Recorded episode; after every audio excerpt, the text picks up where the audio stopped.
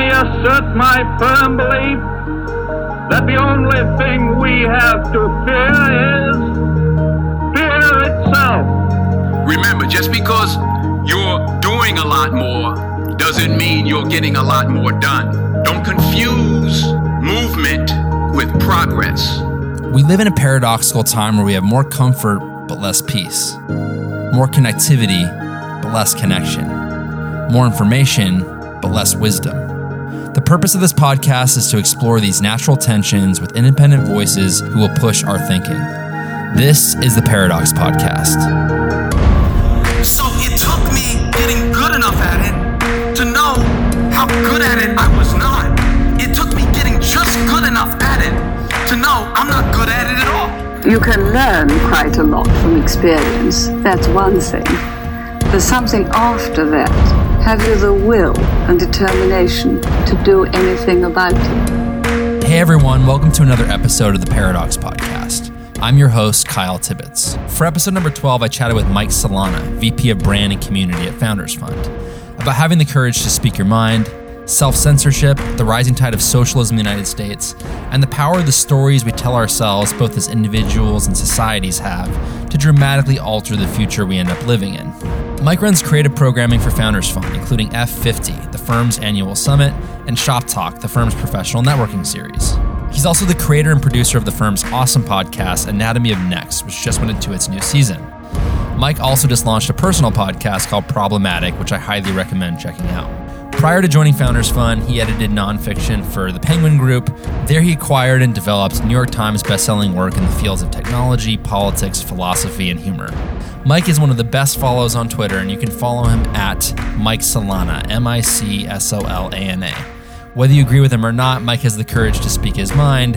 His cultural commentary is next level, and if nothing else, he will definitely push the way you think. I hope you enjoy this conversation with Mike Solana. Mike, thanks for taking the time to join me on the Paradox podcast. First five minutes of every single conversation I'm having these days is about COVID 19. So we might as well get that out of the way. What are some things that maybe you're optimistic about in terms of how the pandemic is going to shift society? And what are some things that you're worried about? I was really trying to think of something that I could be optimistic about. I think going into the pandemic, I was feeling more optimistic than I am now because it seemed like people were really sort of dropping the bullshit and working together. And even just in our tiny little world of tech Twitter, there seemed to be a ceasefire between the media and and the tech people for a second, and people were just focused on this thing that was really scary. And that all has collapsed. It's like all gone away. Actually, all that has happened in isolation is I've realized how far apart from each other we are in terms of these weird tribal identities we all cling to. We've retreated into them in a way that I did not expect. I really, really expected more of a coming together.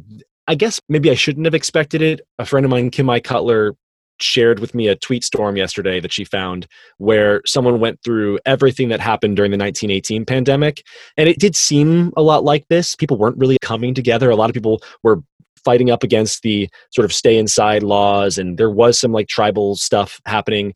But i don't know this this just feels pretty dark. I think the optimistic thing is that once you see how broken a culture or a system is maybe there's room to to sort of think okay now we have to fix it. Like if it's so obviously broken then, then you just have to fix it. And so i think systemically the places that were broken that's like virus stuff. That's like how do you respond to to a crisis like this?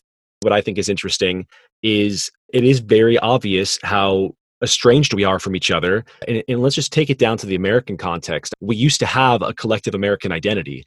And I don't think that we have that anymore. And I think that's really, really, really bad. And it's something that I want to work on personally. I want to find the places where we come together as a culture. I'm a big fan of finding common ground as well. And I actually like being able to have disagreements, but disagreements where there's some shared values that you can pull back together around. And I think that's the concerning thing is that we've lost a lot of that. Now it feels like we've sort of retreated back to our tribal identities. That said, maybe the optimistic take on that is I think we were expecting a complete calamity. There were projections of a million, two million deaths it looks like so far we've staved that off, although I don't think we have a good plan for reopening the society, which is concerning. So maybe people are actually retreating back to these tribal identities because they feel like, well, we can actually afford to argue about stuff that doesn't matter again because we're feeling like this is actually going better than we thought. Yeah, I, th- I think that's definitely part of it. Is that things aren't actually that that that that bad for most of us yet. Maybe that's a place to hope. My sense is that the reason we retreated is just because it's comfortable. It's so intensely a part of us at this point and a part of our culture that that's just it, it was a hard habit to break and we didn't break it. Yep. This is a something this was a forcing function that potentially could have broken it and it and it did not. So that's kind of scary to me. Totally. I think I also had a hope that this could usher us into some sort of a new normal that was better than where we were, but I think we're retreating back to what was comfortable, even if it wasn't healthy, and, and that's not great. I mean, listen, like I'm a part of this problem. I understand that. I am fighting all the time. I, I don't say with, I feel like I'm fighting against. I feel as if I'm striking back because for a long time, nobody in the tech industry was striking back. Nobody who was working on technology or working in industry, working on companies. I, I felt like we were just being assaulted and demonized, and no one was telling our story for us. And I, I wanted to be a part of that. I think an aspect of that, the telling of that story, is fighting back against narratives that are not true or that are disingenuous, that are malicious. But that naturally turns you a little bit into the thing that you didn't mm-hmm. like to begin with. And I understand that it's actually sort of a decision that I made myself. I knew that if I was going to get into this stuff on Twitter, I was going to become a, a, little bit of the problem. And yeah, a little um, bit of a um, lightning rod. Although I can say you also say a lot of the things that people are thinking, which I think a lot of people appreciate, even if they're not fully willing to articulate that publicly. yeah. I, I am fashioning myself as the problematic fave of Silicon Valley. Um, yeah, I don't know. I don't think the things I'm saying are even that crazy. I think it's no. just like the bounds of acceptable speech are so narrow right now, and they're completely determined by people who don't have the same interests as anyone in the technology industry or anyone in industry, period. Anybody working on this stuff, like, we're not determining those rules. So, yeah, it's like I, I, think the kinds of things that we like to talk about are sort of unacceptable or they're seen as like a little bit weird. And, oh, what do you really mean? I think it's really important to just speak. Honestly, when you believe in something or you have a feeling about something, an opinion about something, and it, and it feels sort of uncomfortable to share it, that to me says that there's something bigger than you happening that is a problem. If it's within reason, if it's to your best reasoning, like a perfectly reasonable thing to say, or you, you think that you have an insight that is valid, then yeah, I just think you have to share it. I, I think that th- this culture of not speaking is sick, and yeah, we need to heal it. It's super unhealthy. And on a related note, you seem to have a really strong I would say like a bullshit detector for when the dominant narrative is wrong. And obviously, sometimes you're going to have false positives, false negatives, whatever. And I know you also care a lot about the stories that we tell ourselves culturally. I think I heard you say in another conversation that you care almost more about the stories we say to ourselves at an individual level or a cultural level around technology than the actual technology or the actual like building that we're doing yeah. because it's almost like a leading indicator. Can you talk a little bit about it is where did that where did that originate from? I've always believed in the power of stories to affect change. I I mean I've studied this in college i studied this i literally created my own major and studied this specifically storytelling the way we convey information differently in different mediums and how these stories shape people there's like a religious cut to it i think it's like all that the secret stuff that oprah's obsessed with i'm kind of into like the power mm. of positive thinking and this and that because i've seen yeah. it in my own life and in the life of honestly my mom my mom came from a pretty crazy background and from the time that I was a little kid, she always told me the story of her upbringing and everything that she had gone through. She came from a pretty dark place and rose up and accomplished a lot in her life. And I always knew that it was the story that she was telling herself. She told a story about all these things that happened in her life in which she was the hero of this crazy drama and it started, you know, at the bottom and it would end with her on top and she was always so proud of her story and she loved to tell mm. anyone about where she came from. And one, I believe that I internalized the lessons of that story perseverance, you know, the American dream. If you don't like your life, you can change it. It's your responsibility to change it, all those kinds of things. But then there's that piece. I was really obsessed with the way that story itself was almost like a spell that was affecting mm-hmm. everything around her and us in her family. It was really, really powerful. And I think you see this at the smaller level like that with people just kind of telling themselves positive stories and lifting themselves up. You also see that at the corporate level, that famously with people like Steve Jobs, who are telling stories that become the reality distortion field, right? Yes, famously. Stories are just powerfully motivating, and you have to tell the right kinds of stories about yourself and I, i'm just very very sensitive to the stories that are being told about us. And when i see someone in media for example telling a story about how i don't know americans are evil or bad or the technology industry is wicked dystopian we're living in dystopia now all these kinds of things i'm not just like you're wrong and bad and mean. I'm thinking okay what are we going to get from that story? How how are we going to change the world after we internalize a dark story like that. And that is really concerning to me especially if it's not true. And it's really i mean it's not true. That so mm-hmm. so then the question is like if it's not true why are they telling it? Right. And then you get into all these sort of dark implications about their motivations which i'll just we can table that for another day. All i know is that those stories are they're wrong and and we need to tell something else and we need to get people inspired and excited and motivated. Yeah, I think stories are really uh, compressed and efficient way of transmitting information. That's why they're so powerful and they've persisted for generations and millennia. And yeah, you can go back to the Bible, you can go back to the religious foundations of, of any world religion and see the power of stories in action. I think that's a really great segue into my next question, which is can you tell a story from your childhood that strongly influenced you? You mentioned your mother's story. Obviously, that had an impact on you as well because you were kind of in her orbit as she was sharing and telling that story what's a story from your childhood that really influenced who you are today? I don't know if it's like a story about me so much as the kinds of stories I was interested in. So my parents used to take us down, my little sister and I, down to uh, Disney World. We would drive from New Jersey down to Florida, and then we would stay at Fort Wilderness, which is a place where you can camp. It's like inside of Disney World, but it's not as expensive as a hotel, basically. So we would drive down, we would stay at that camp, and we would go to the parks. And one park in particular was Epcot Center.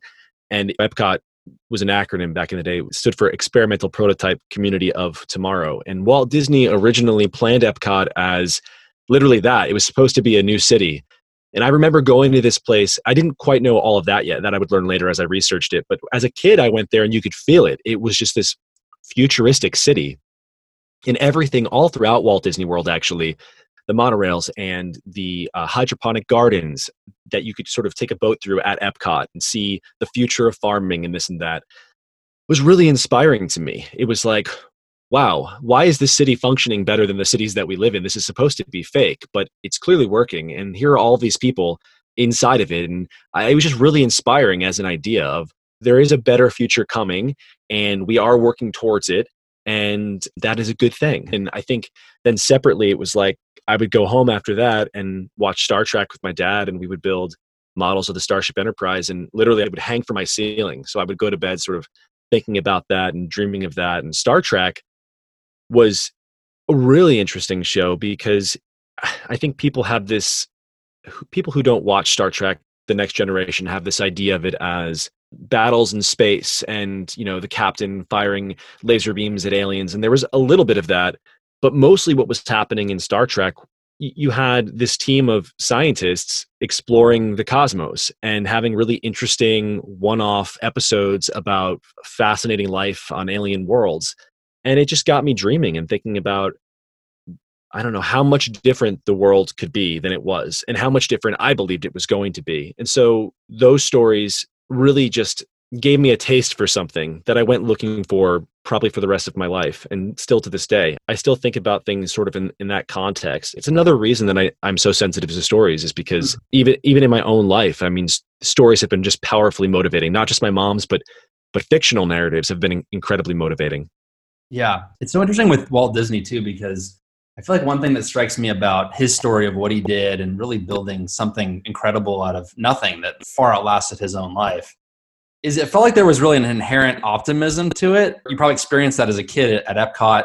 I've never been to Disney World, but I grew up in Southern California, so Disneyland was a place I went to multiple times. And I remember watching and I think reading a, a biography about Walt Disney, and they talked about the berms that they built around Disneyland in 1955, which sheltered you from the outside world, kind of a protective structure that he built into everything. And I think what strikes me too about the time period, I guess from the 50s into the 60s when he went and built Disney World where you went, and Peter talks a lot about this in some of the interviews I've seen with him.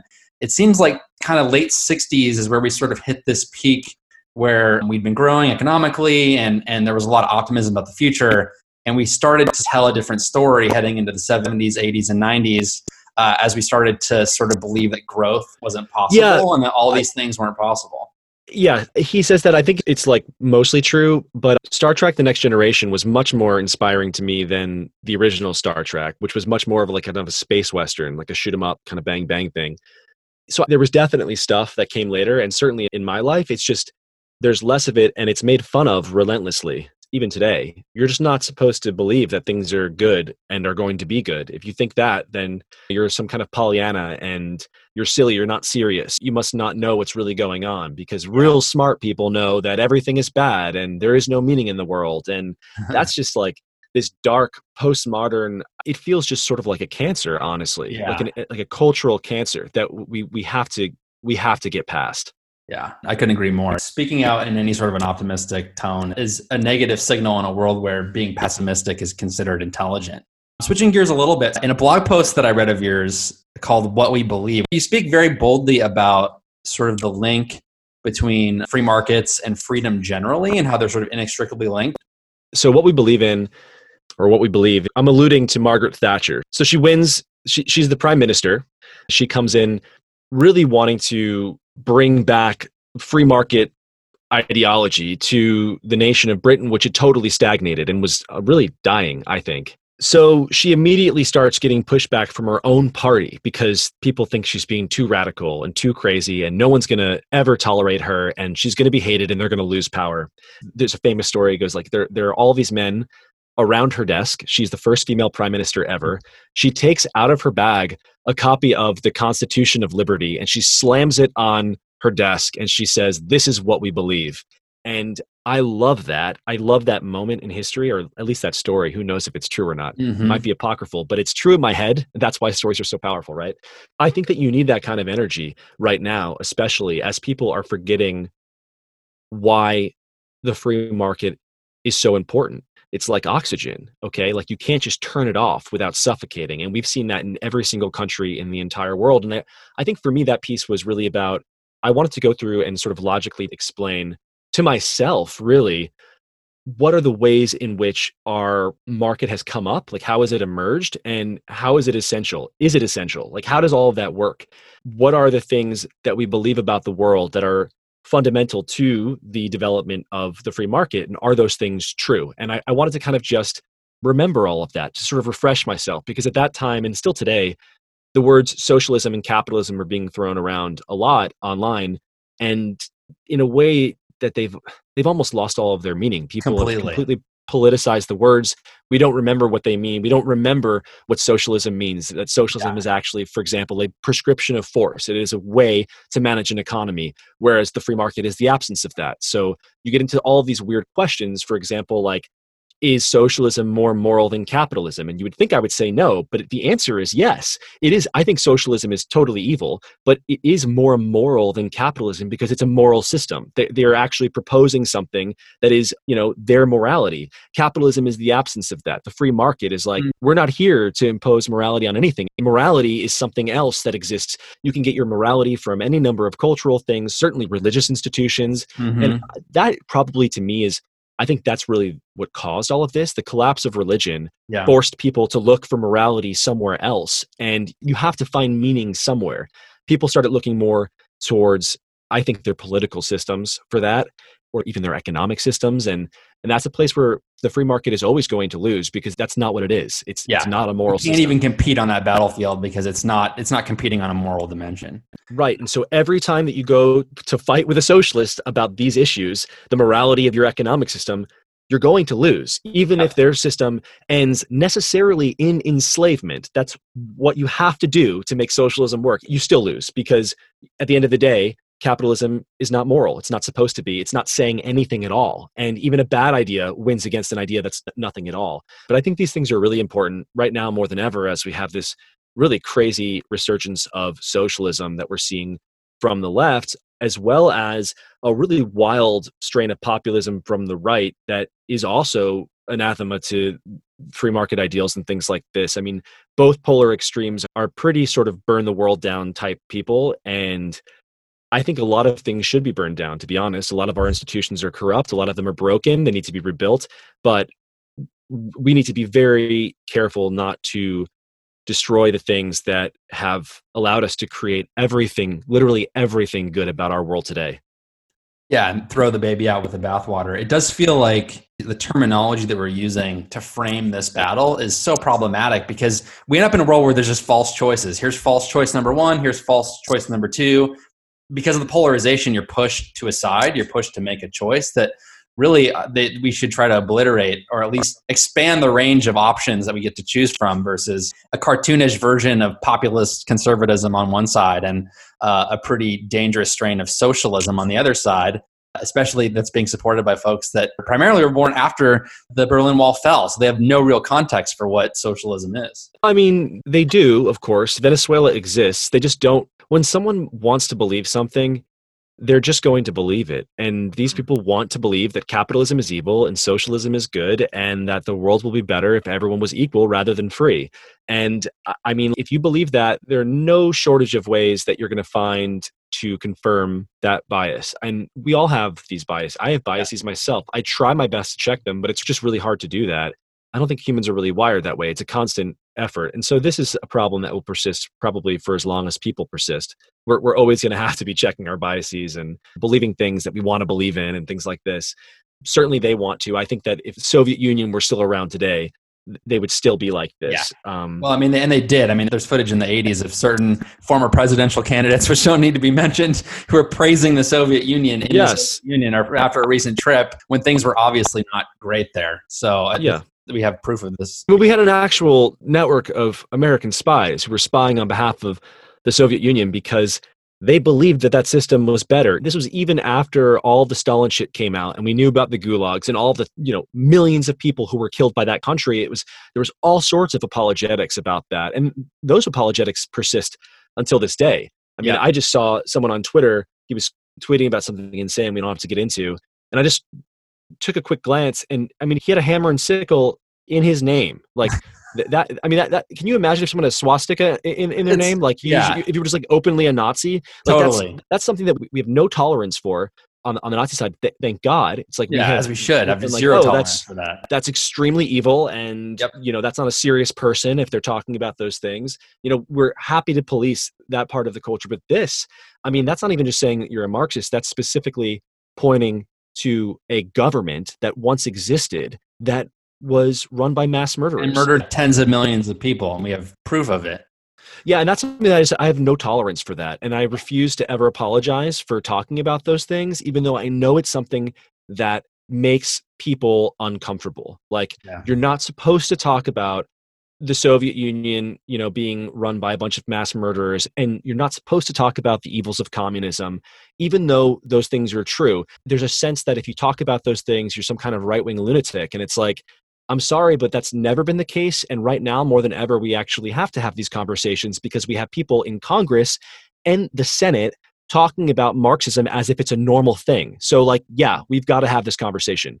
Yeah. And I know we mentioned this a little earlier in the conversation, but you have a, a gift. Probably sometimes you view it as a curse for just saying what's on your mind. And I think that society would be better off if we got more people to do that instead of uh, you having to do it for a lot of people. And I'm sure you get a lot of DMs. I even get DMs with this podcast and some of my stupid tweets of like, hey, thanks for letting that out there because we need more of those ideas out there. How can we improve courage for people to say what they believe and thereby sort of expand the range of acceptable discourse in society? I know it's a very big question, but you probably thought about it a lot. How do we arm people with the courage to say what they believe, whether they agree or disagree or anything? Man, I don't even know that people should do it, to be honest. I think there is a lot of downside to speaking your mind in this environment. I understand that. And I don't want to encourage people to go and do something they're not comfortable with and then be attacked. I mean, there are people, especially in the tech industry, who have lost their jobs because of beliefs that they've had that are actually grounded in reason.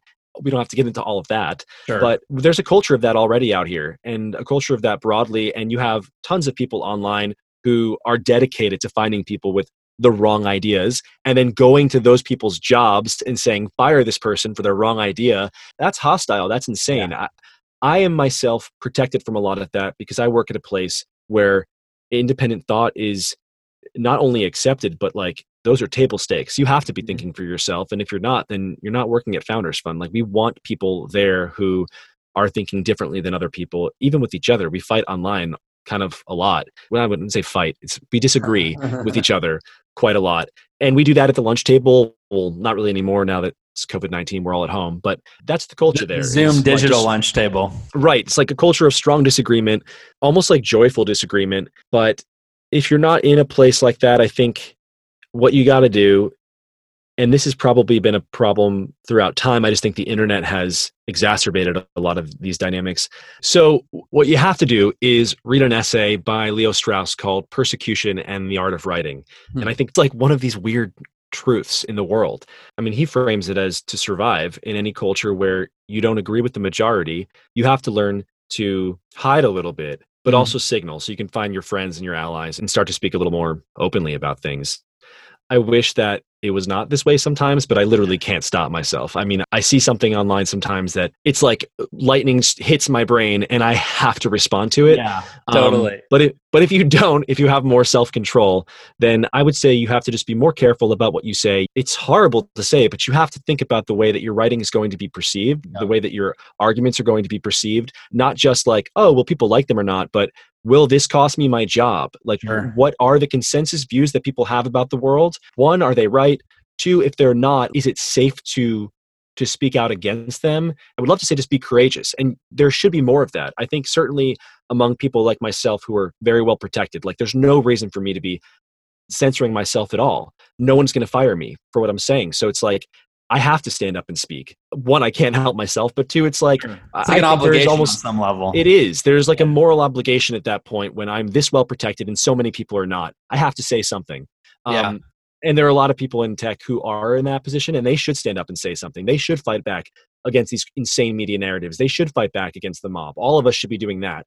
But for everybody else, I think you have to be a little careful and you have to inch towards those things. You have Yeah, to I think there's have to- probably a level of micro courage that you can deploy, and maybe it's offline. Maybe it's just one to one conversations with friends where you can just speak a little bit more openly. And I, I love the idea that as a communicator, you take full responsibility for how your communications coming across to the other person. That's a really ideal world to live in where if you're not understanding me, it's it's on me, it's not on you.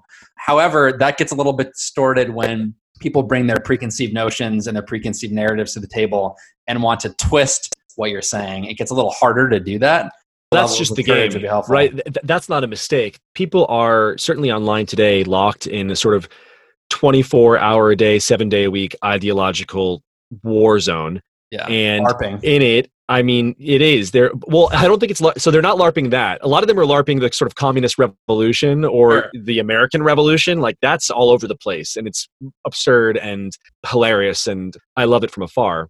But the thing that's real is the internet now is where we are determining the dominant political, philosophical narratives of America. You know, over the next decade, like it's starting just online, and it is just people saying things, disagreeing with each other, you know, writing articles, picking them apart. I think it's like a very exciting environment, intellectual environment, but it's also very heated. It is a struggle, and people are not fighting honestly or fairly. They are definitely going to misrepresent every single one of your opinions if they don't like you ideologically, if they think that you're the quote bad guy.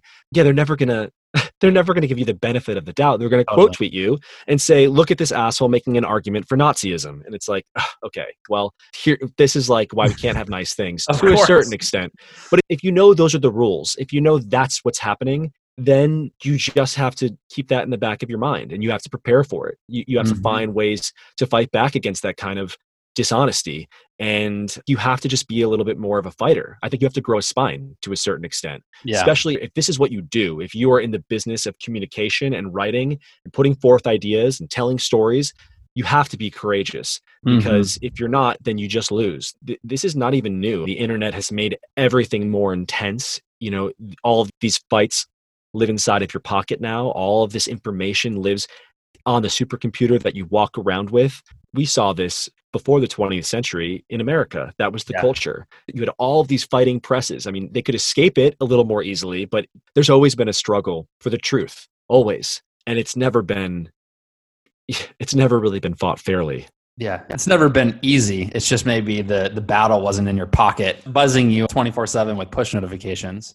Switching gears a little bit again, so you've expressed some interest in local politics. I think you've said and I fully agree with this that San Francisco should be the best city in the world. I mean, it's a city where the future is being built every day and yet we Yep. live in a city that Um, I, live in the East Bay, but I commute to the city when we're not in the middle of a global pandemic. And we're living in a city that's kind of falling apart in a lot of ways. And it's very sad. It's hard to watch. Do you think that you'll ever get involved at the political level, or do you prefer to stay more involved at the level of ideas and, and pushing for change that way?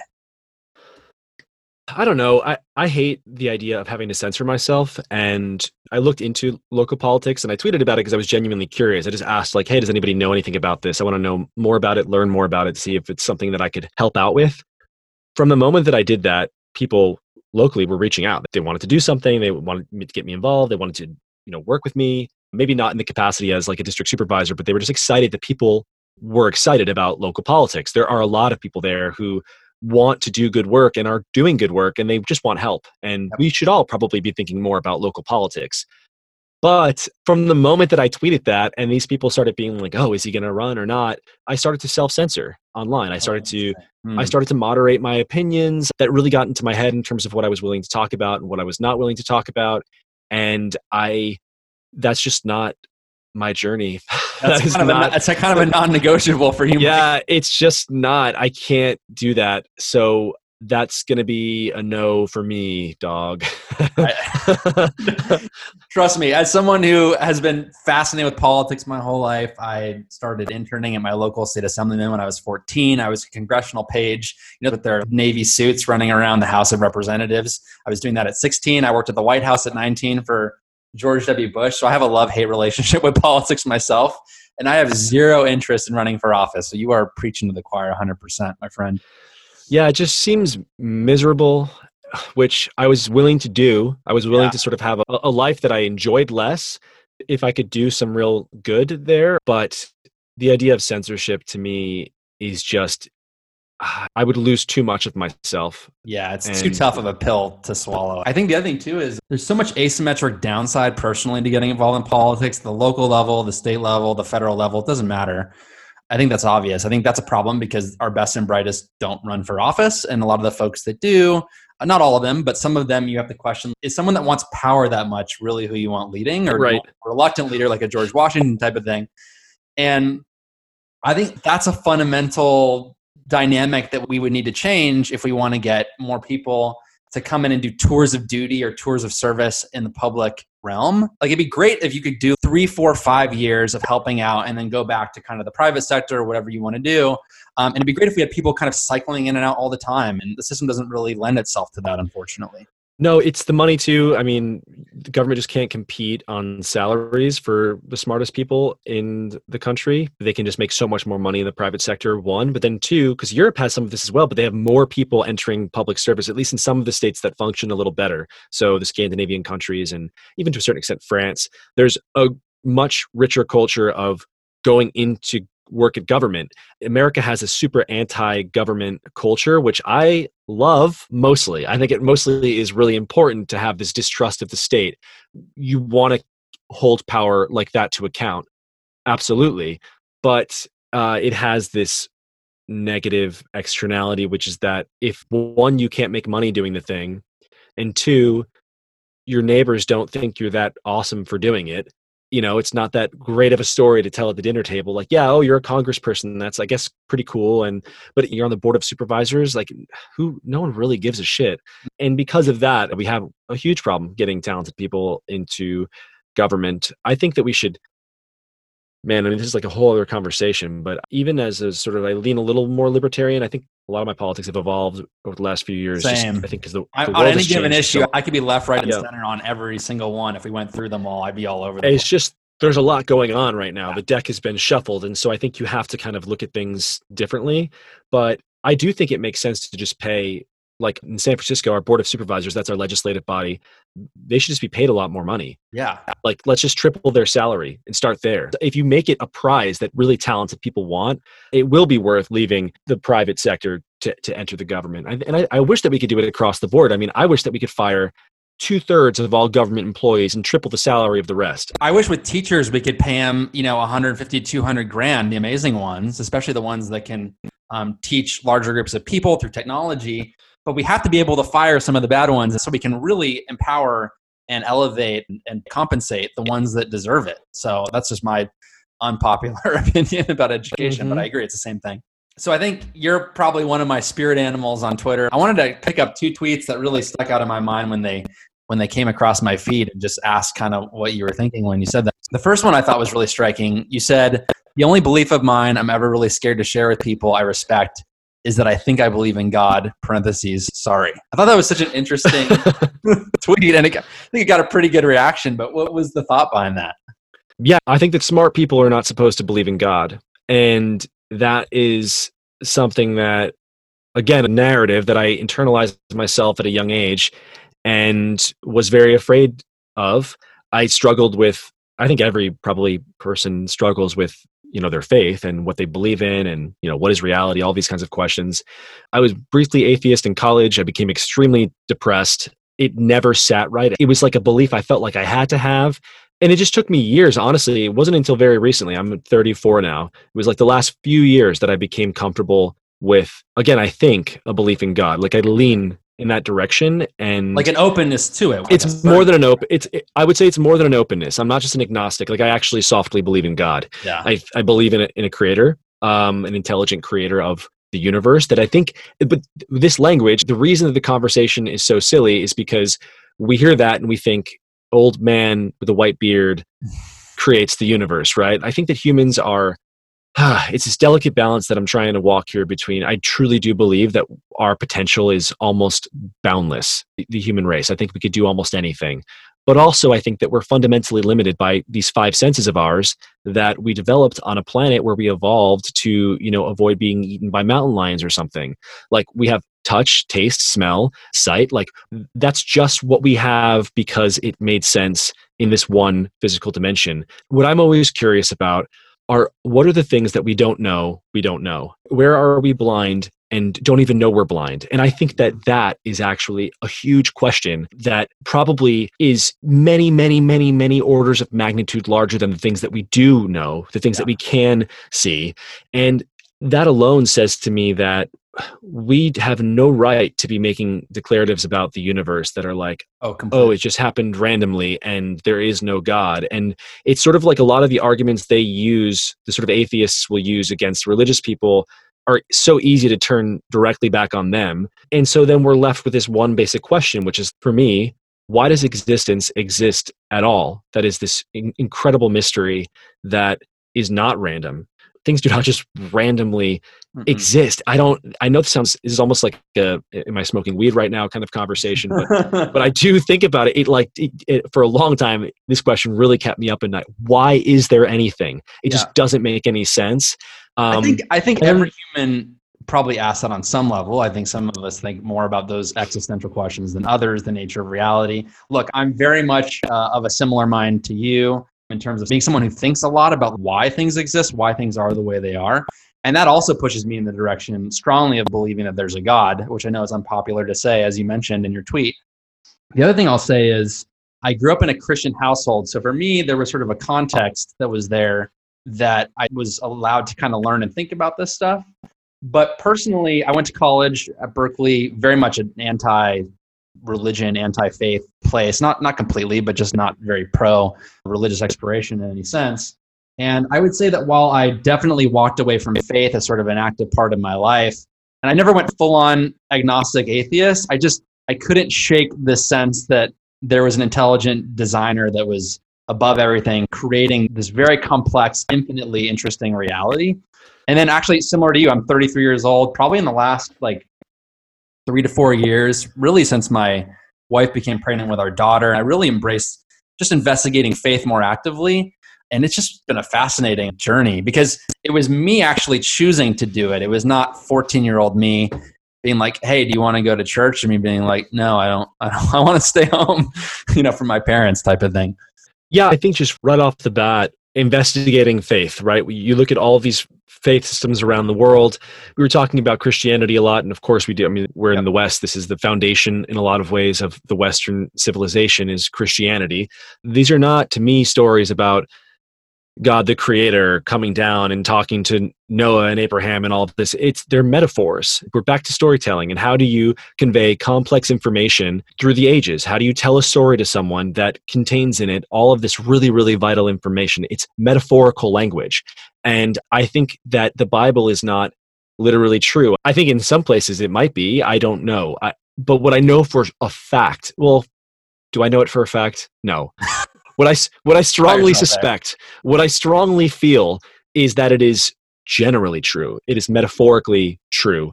And then that's the thing that is the most uncomfortable to talk about because we're not supposed to talk about this. You know, it's measurement and what can be proven and Sure. what can be repeated. And all of that's important. I believe in those things. I believe in empiricism. However, I also just have this feeling Mm-hmm. in my gut that all of this there's more to it. I just know that there is a transcendent truth beyond all of this. I know that there is something higher and a higher order and a higher purpose and a meaning. Uh-huh. I just know it. Yeah, I think by design, we're not supposed to figure it all out. Like you said, there's all these unknown unknowns. That is the nature of our reality. There's a lot that we don't know, and we should be pursuing it. We should be pursuing truth and exploration. And look, if you believe in any God, whatever your religion is, and you believe that man is on some level created in God's image or anything like that, then you're supposed to use the logos and the reason to go pursue everything and, create and build, right? I think that's where there's a big tie into some of the themes you talked about earlier. We should really pursue those things and not shy away from them and not just sit on our hands and say, well, the world is the way it is and it sucks and we have to just live with it. Yeah, there was one prayer. I, I grew up uh, Catholic, and you know, the Lord's Prayer, Our Father, Heart in heaven. And a couple of years ago, when I was really coming to terms with my perspective on faith and the sort of like connection between myself and God, and also all of my like sci-fi beliefs, the things that I want to live in, the world mm-hmm. that I want to live in, I like remembered that prayer, and now just like in a different context, and specifically the line, "Thy kingdom come, Thy will be done on earth as it is in heaven." And I was like, oh like our job is to construct heaven. It is to build utopia. Like th- how did i not think of that? How did i not see that actually the overlap of faith and the science fiction future they're not at They're odds. not they're the same thing. Exactly. they're they're the same. Those things are are the same. Yeah. and yeah that's i think where probably my new faith journey began because i don't think i really know i mean I, I don't know. Who knows? None of us know. None this stuff is know. a crazy mystery. It's a mystery of reality. I love what you said uh, just then about those things not being in conflict. And sometimes you meet people of faith and they seem so concerned with the next world that they don't care about the one that we're in. And I've always had such a huge problem with that. And I think that verse about, you know, the earth and the heavens points to the fact that there's an obligation to, if you believe in heaven or if you believe in any of these things, to bring heaven down to earth. That is what you're supposed to be doing by either doing good in the world or building things or helping people. That's the idea. This existence matters. It's not just the next one. Or converse, it's not only this one that matters too. If you want to take it on the more atheist kind of uh, Marxist side of things, they believe that all that matters is the material world, right? And that's both of those are scary places to be. And the, the reality is we don't have to choose one or the other, I think. well i hope not i mean this is certainly the path that i'm on but Yeah. we'll see Yeah. This is a, a kind of a throwaway question, but I like this idea of turning the tables where you can just fire a question at me and I'm not prepared for it. But do you have a, a question for me? And then the final part of the podcast is just a handful of questions I, I ask every single guest. Yeah what do you hope to accomplish with the podcast i mean what is the point of it why are we all podcasting Yeah.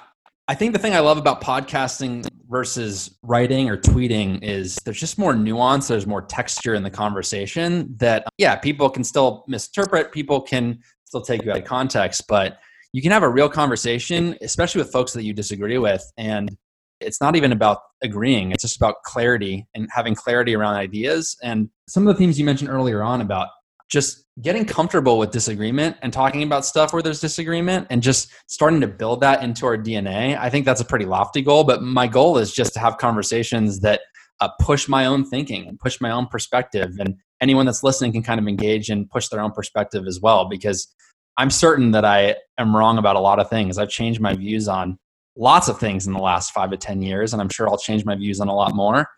And so I'm just a big believer in the marketplace of ideas. I think it's under attack, like you said earlier in the conversation, and just want to create more of an openness to engaging on that level. love it All right, so I know you're familiar with this question. We mentioned uh, Peter obviously earlier in the podcast, and I think he popularized this question. But what's something that you believe that most people don't? I believe that this is something we've already talked about a lot in this podcast. This is the- main drum that I'm beating all the time. It's just that story precedes destiny, and the stories that we tell about ourselves actually shape the world. And I don't even necessarily just mean it like, oh, if you tell yourself a story, you're more open to achieving things. I think there's something even deeper than that. I think it's almost magical to be honest. I think that you can literally shape the world with with a good story. I love that. And I think you've covered that really, really well here. So, what's a problem that you're concerned about that most people are not, or a problem that people just don't pay enough attention to? the dawn of the Marxist left in America. I think that people don't take that seriously at all. They think, oh, well, you know, America is actually just inherently bad and we've done all these bad things. And these people are not real Marxists. They're just signal shifting and they're you know appropriating the language of the marxist left and we have to just change what we mean when we say socialist to like map to what we think they mean. No i think they're actual socialists. I think that they actually want to nationalize all industry. I think that you could just look at jacobin magazine which endorses people like bernie sanders and ocasio-cortez and you can read what they want to do like nationalizing amazon for example and that's classic that's classic marxism. It leads invariably to the enslavement of entire peoples and the collapse of entire civilizations. We've seen that again and again and again and again. It is a huge threat, and we absolutely need to stand up and speak out against it. Yeah, I agree. I mean, I consider myself relatively centrist, although the political spectrum has been so obliterated, it's kind of hard to. to yeah, it is. To be honest, out there, I agree. I'm, I'm constantly talking to my friends that are, you know, liberal, center left, but we share a lot of the same values around free speech and things like that and just trying to pull them into a common cause around how the far left in particular obviously elements of the far right as well are just they're antithetical to a lot of what you believe is kind of my charge to them. They don't share your values. So don't don't accept that you have to play on their side. There's a broad swath of people in the middle in this country that believe in free speech that believe in the free market. I mean that's not like a democrat republican thing. A lot of moderate democrats uh, a lot of liberal Democrats, they believe in the free market. Maybe they have slightly different ways on how to edit it or how to manage it, and we can debate those. But full command and control of the economy and nationalizing Amazon, I think somewhere in there, there's a line that clearly needs to be drawn. So we need to draw it. What's a problem that most people are very concerned about that you aren't, or a problem that people pay too little attention to? This one is so dangerous. This is such a dangerous question. Like, uh, it wouldn't be a full conversation with you if you didn't drop something dangerous. And it's the end of the podcast, too. So the folks that get to hear it are the folks that actually have stuck with us through the conversation.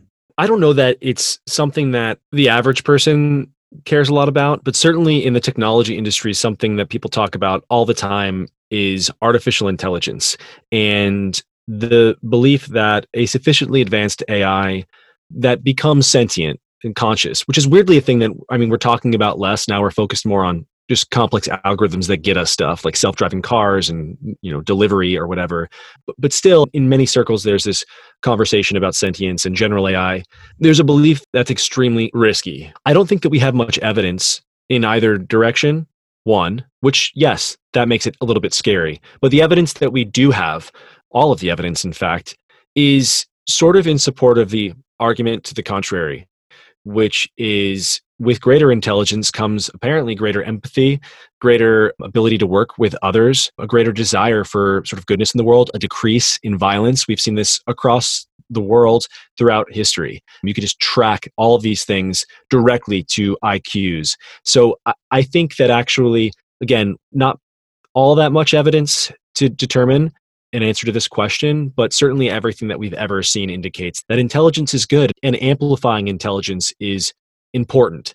And I think that we cannot place limits on our human potential because of crazy bogeymen that we invent.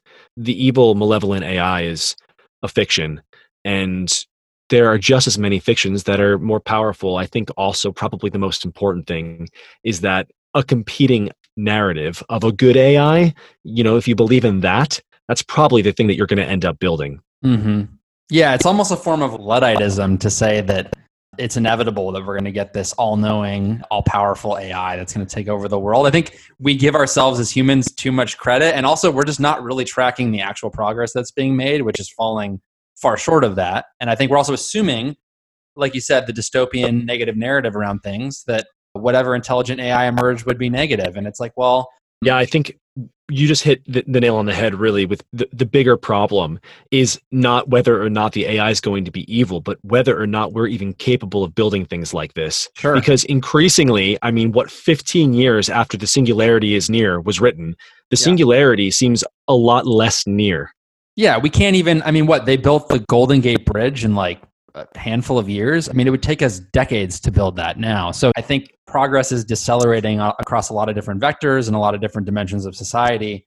And so it's almost like since we're not doing well, maybe we tell ourselves these stories about how awful the future would be if we did innovate and make progress to make ourselves feel better about the fact that we're not actually going to get there. I, yeah i think that's a huge part of it absolutely okay, last question. What's the best piece of advice you ever received? I think the best piece of advice I ever received came from Peter, though it wasn't framed necessarily as advice. We were working on a class together at Stanford. That class became his book, Zero to One. Mm-hmm. And in it, he talked a lot about competition and not competing with other people. The problem with this advice is it's so hard to actually follow because we're instinctively drawn towards copying other people and struggling with them, especially people that we respect. We end up copying those people. We look to them for cues on how to be and how to exist. We want the things that they want. This is all uh, a part of something called mimetic theory. Uh, it's Rene Girard stuff. So it was to avoid competition and to focus on the things that make you uniquely yourself, which again is a very hard thing to do, but it's something that I actually struggled with a lot right around that time, a couple years, maybe a year after I moved to Silicon Valley. So this is back in like 2011, 2012. Right after the class was finished at Stanford that summer, I remember looking around at all of these people who I was just almost worshiping back then all of the technologists in silicon valley building these incredible things and people who had built incredible things so you know from peter thiel to elon musk like there was just this entire spectrum of people that i was looking at who were these like philosopher kings building the future and i thought that and even most of the people at founders fund back then had technical backgrounds and i feared that i was technically deficient that if i was to be taken seriously by even myself, I should be a programmer. I should be coding. I should learn Python. I should learn JavaScript. And so I spent an entire summer trying to teach myself these languages and not writing prose, not working on Twitter, and certainly not. This is way before I was podcasting. And I was trying really to, I thought I was fixing myself. Like I was going to fill up these deficiencies that I had, and then I would be as good as these people that I really respected. But the truth is, I realized by the end of the summer, if I studied really hard and I worked really hard, I could be a sort of decent engineer. I could be as good as like a 19 year old Stanford student, maybe a few years from now. But I was already a really good writer. And I, I don't mean like I was a better writer than most people because most people are not even writing, right? So I kind of just changed my focus. I thought instead of trying to get better at things that I am not good at at all, what if I tried to make myself much, much, much better at things I'm already better at than most people. And that became the new trajectory of my life. And that opened all of the doors that I've walked through since that I'm really happy. I mean, I'm really happy to be working on the kinds of things that I'm working on. I'm really happy to have embraced my, I think, edges rather than worried about my deficits. And I think that that's the advice I would give to anyone always is like identify the thing that you're already better at and put everything into that lead Yeah, with that Go, go all in. Find the things that you're a six or a seven at and drag them to a nine. Don't try Yep. to take the twos up to a five. That doesn't really help you.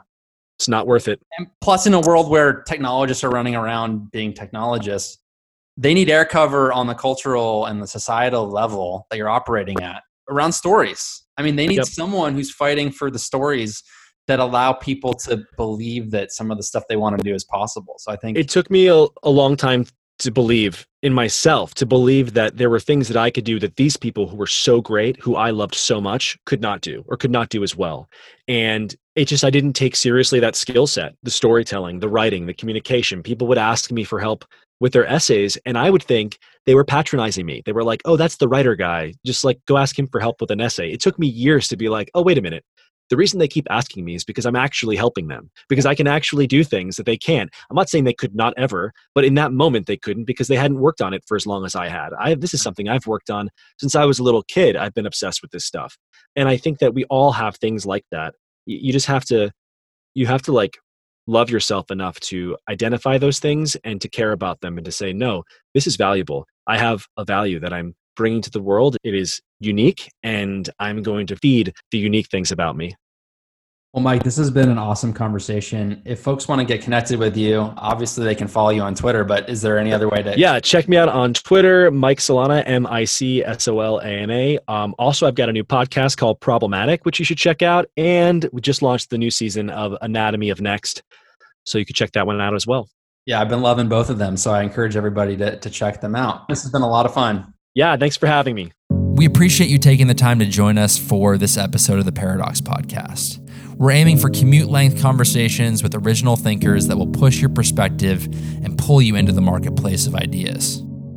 If you're new to the podcast, we encourage you to check out our previous episodes. For episode number 10, I chatted with Garry Tan, co founder of Initialized Capital, about building the world you want to live in, how having refugee ancestors has influenced his worldview, navigating the idea maze as a founder, and his $200 million mistake. I think that that's something that kind of comes up over and over again in my life that you kind of can't accept the mainstream narrative all the time. And I think you're a big believer in this. Like what I learned, certainly from this experience, but over and over again, is that, you know, what do you believe that nobody else believes? And in that particular moment, you know, Facebook was spawned in the moment that people thought the web was dead. And that was the exact wrong thing to do, right? So for me, I went off to Windows Mobile. I wanted to work on mobile devices. That was sort of the consensus thing that would be next. And the funny thing about that is the iPhone still didn't come out for another five years. So timing matters a lot. And Microsoft was very safe. It gave me great health insurance. My parents were proud of me. And about that time, friends of mine went to start a company with Peter Thiel, and I was one of the first people they called. And so they flew me down um, at his expense. He took me out to dinner at his restaurant Frisson, which I think actually closed very quickly. it, was, it was a terrible dinner, actually. But it made for a really great intro in the book where he talked about how terribly overly competitive the restaurant is. Yes, he learned, you know, very, very hard lesson that restaurants are not the kind of things you want to invest in right. or own. but he said, Hey, what are you doing in Microsoft? You are actually wasting your time. And he was so sure about this that he was willing to write me a check for one whole year's salary. Mm. Uh, it was a zero risk opportunity for me. And, you know, one aspect of privilege that I had at that point that I didn't even realize yet was as someone with a technical background who loved to build, the only risk that I could take is not taking risk. And that was a really crazy inversion at that moment. And that's why it cost me $200 million. I, you know, this was the universe sort of saying, here's the thing that you need to work on. Like, who else could you start a company with other than the people you knew for years, had started projects with? Like, mm-hmm. these were, you know, people I had known for a long time and being funded by someone who, you know, maybe he wasn't a billionaire at that moment, but he was extremely well known. In fact, I had asked him to come speak at Stanford multiple times, and he did, and he was very generous with his time.